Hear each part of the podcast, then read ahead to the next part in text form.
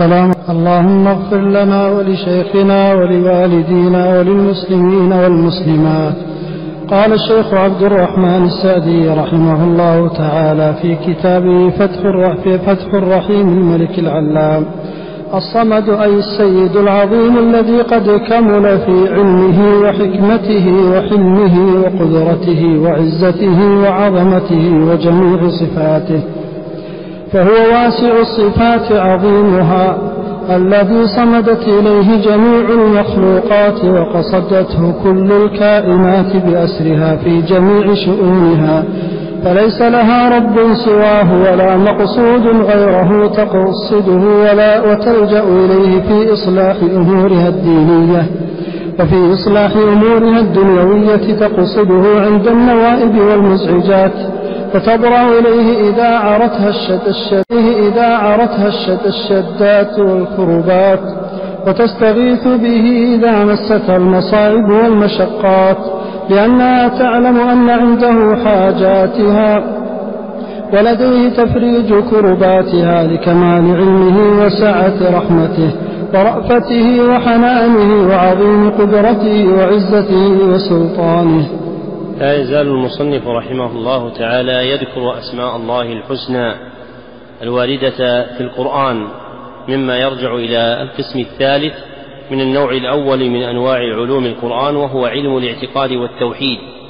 وقد ذكر هنا منها اسم الصمد وفسره رحمه الله تعالى بأنه السيد العظيم الذي قد كمل في علمه وحلمه حتى قال الذي صمدت صمدت الذي صمد إليه جميع المخلوق الذي صمدت إليه جميع المخلوقات وقصدته كل الكائنات إلى آخر ما ذكر وحاصل ما ذكره هو وغيره من القدماء كالزجاج في تفسير الأسماء الحسنى وأبي جعفر بن جرير رحمهم الله ومن تبعهم بعد ذلك أن الصمد يرجع إلى معنى السيد الذي يصمد إليه الخلق في حوائجهم فصمدية الله سبحانه وتعالى مركبة من شيئين أولهما صمديته بنفسه وهي المشار إليها بقولهم السيد الذي كمل سؤدده فإن الله سبحانه وتعالى كمل بعلمه وحكمته وقدرته وسلطانه وعزته وجميع صفاته فاستغنى عن غيره فهو صمد سبحانه وتعالى. وهذا المعنى تنوعت عبارات السلف في الخبر عنه فمنهم من يقول هو المصمت الذي لا جوف له ومنهم من يقول هو الذي لا يأكل ولا يشرب ومرد ما ذكروه من المعاني إلى إثبات كماله سبحانه وتعالى. وثانيهما صمدية الخلق إليه برفعهم حوائجهم إليه والتماسهم قضاء مطلوباتهم عنده سبحانه وتعالى. فعلى هذين الأمرين صمدية الله سبحانه وتعالى. فهو قد صمد فصمد إليه الخلق أي كمل فرفع الخلق إليه حوائجهم. نعم. أحسن الله إليكم.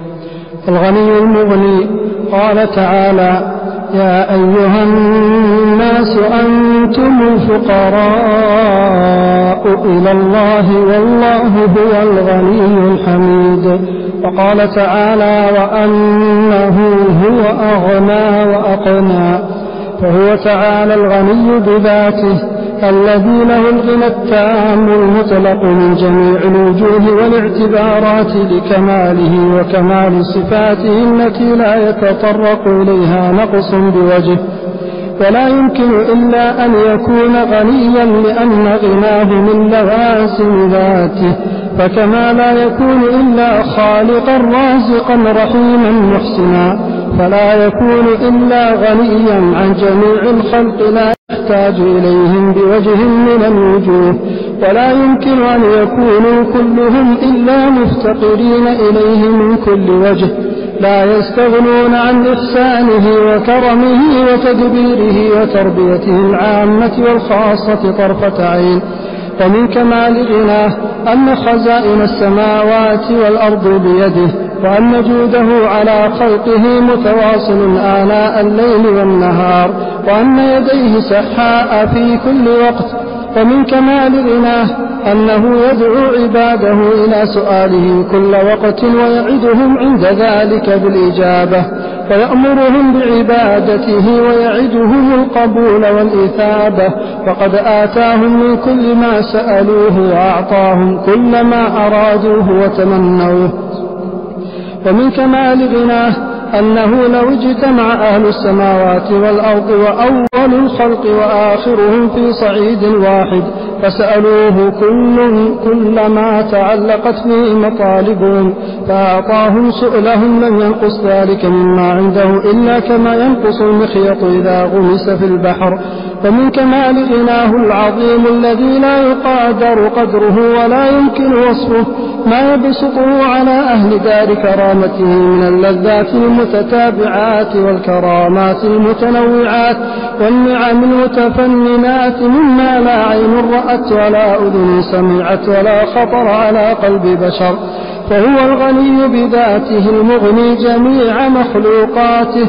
أغنى عباده بما بسط لهم من الأرزاق وما تابع عليهم من النعم التي لا تعد ولا تحصى وبما يسره من الأسباب الموصلة إلى الغنى وأخص من, وأخص من ذلك أنه أغنى خاص عباده بما أفاضه على قلوبهم من المعارف والعلوم الربانية والحقائق الإيمانية حتى تعلقت قلوبهم به ولم يلتفتوا إلى أحد سواه.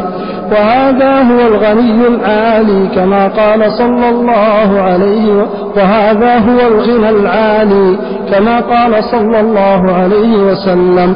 ليس الغنى عن كثرة العرض إنما الغنى غنى القلب. فمتى غني القلب بالله وبما فيه من المعارف وحقائق الإيمان؟ وغني برزقه وقنع به وفرح بما أعطاه الله.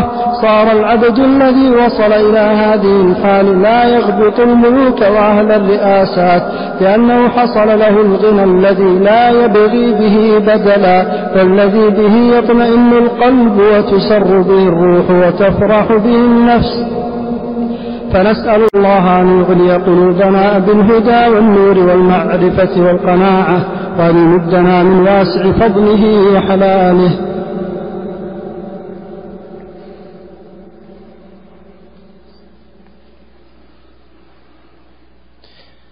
ذكر المصنف رحمه الله تعالى اسمين من أسماء الله تعالى هما الغني والمغني. وتعقب في ثانيهما من وجهين أحدهما أنه لم يرد في القرآن الكريم فليس من الأسماء المذكورة وفق ما اشترطه المصنف رحمه الله تعالى في القرآن هذا الاسم.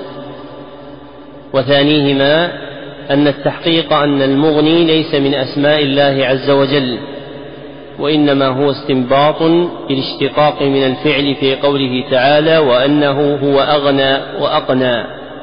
والمعتمد عند المحققين من أهل العلم كما ذكره أبو العباس بن تيمية وتلميذه ابن القيم في بدائع الفوائد والمصنف في جمل من كتبه أن الأسماء لا تشتق دوما من الأفعال فقد يأتي الاسم صريحا ويأتي ذكر فعله في القرآن وقد لا يذكر الاسم وإنما يذكر لله فعل من أفعاله فلا يصح أن يشتق له من الأفعال الواردة في القرآن أسماء كهذا الاسم وهو اسم المغني.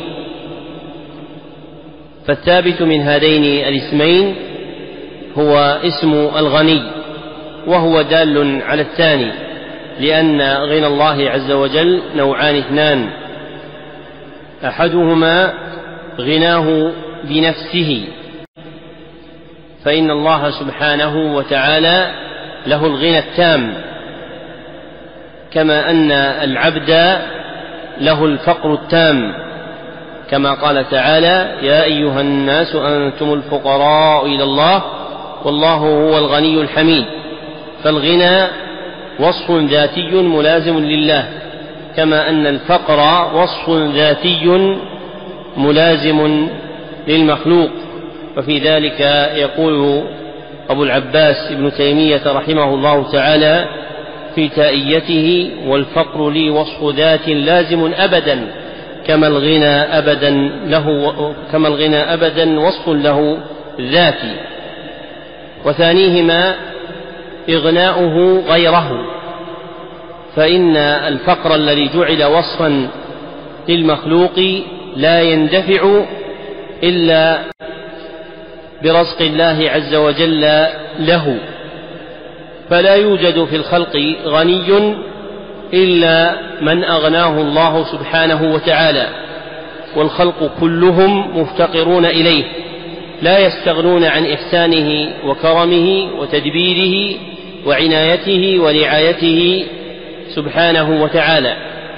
قد ذكر المصنف رحمه الله تعالى فنونا من غنى الله سبحانه وتعالى فمن كمال غناه أن خزائن السماوات والأرض بيده وأن جوده على خلقه متواصل آلاء الليل والنهار وأن يده سحاء في كل وقت لا تغيضها نفقة ومن كمال غناه أنه يدعو عباده إلى سؤاله ليغيث ملهوفهم ويجيب مضطرهم. ويؤتيهم من كل ما سألوه وينولهم كل ما أملوه. ومنها أنه لو اجتمع أهل السماوات والأرض وأول الخلق وآخرهم وجنهم وإنسهم في صعيد واحد فسألوا الله عز وجل ما تعلقت به مطالبهم وسمت إليه نفوسهم فأعطاهم الله عز وجل سؤلهم فإن ذلك لا ينقص مما عند الله عز وجل إلا ما ينقصه المخيط إذا غمس في البحر. فكما أن المخيط إذا وضع في ماء البحر ثم أخرج لم يعبأ البحر بما فات من ماء لصق به فكذلك لا يأبه الله عز وجل بما يعطيه الخلق جميعا إذا سألوه. ومن كمال غناه سبحانه وتعالى ما يبسطه على أهل كرامته من اللذات المتتابعة والكرامات المتنوعة والنعم المتفننة مما لا عين رأت ولا أذن سمعت ولا خطر, خطر على قلب بشر. فإن أنواع النعيم واللذة التي يقلب فيها أهل الجنة فيض كريم غني هو الله سبحانه وتعالى ولا يقدر عليها إلا هو عز وجل. فهو سبحانه وتعالى غني بذاته مغن لمخلوقاته على ما ذكرنا من نوعي غناه عز وجل. ثم ذكر المصنف رحمه الله تعالى أن من أخص إغناء الله عز وجل خلقه إغناؤه خواص عباده بما يفيض على قلوبهم من المعارف والعلوم الربانية والحقائق الإيمانية حتى تعلقت قلوبهم به ولم يلتفتوا إلى أحد سواه.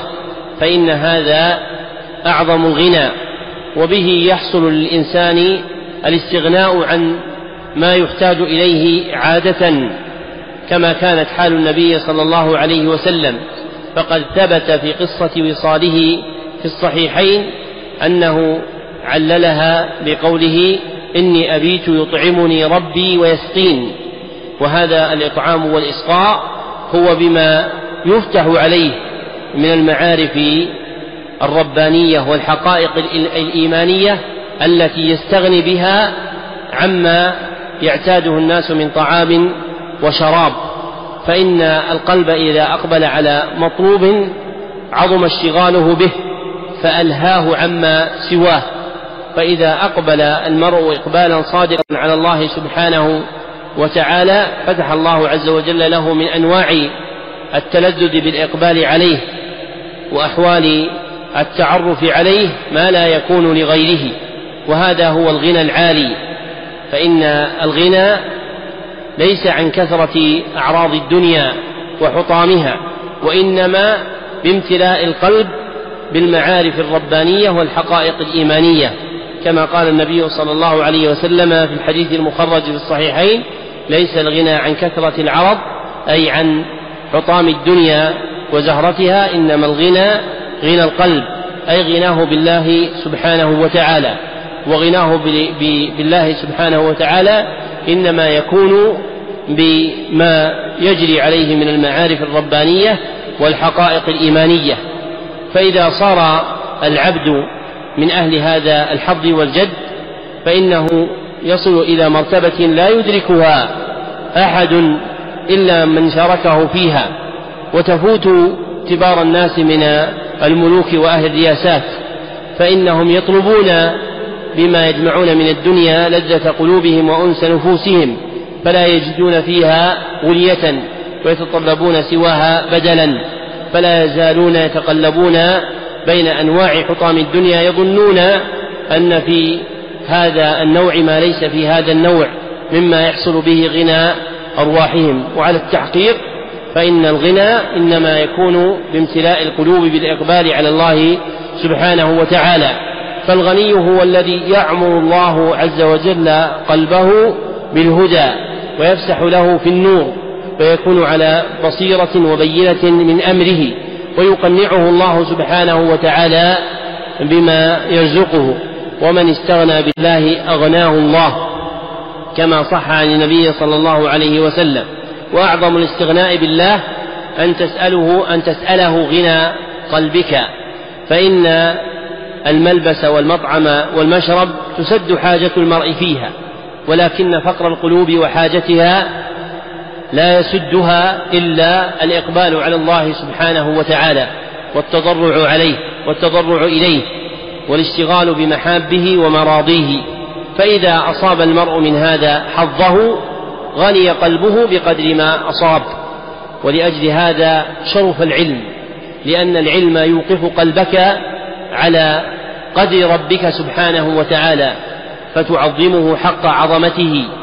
وأما الجاهل فيفوته تعظيم ربه كما قال الله عز وجل وما قدر الله حق قدره وقال تعالى ما لكم لا ترجون لله وقارا قال ابن عباس فيما رواه ابن جرير بسند صحيح ما لكم لا تعظمون الله حق عظمته فمن امتلأ قلبه بتعظيم الله حصل غناه وكانت له هيبة لا تجتلب بسلطان ولا أجناد ولا أموال كما قال عبيد بن عمير فيما رواه ابن أبي شيبة بسند صحيح في كتاب الإيمان الإيمان هيوب فإذا امتلأ القلب بالإيمان حصل للإنسان الغنى حتى استغناؤه عن الأجناد والأعوان والمساعدين لأن من كان الله لأن من كان الله معه لم يفته شيء ومن لم يكن الله معه فما أدرك شيئا. وهذا آخر البيان على هذا الكتاب.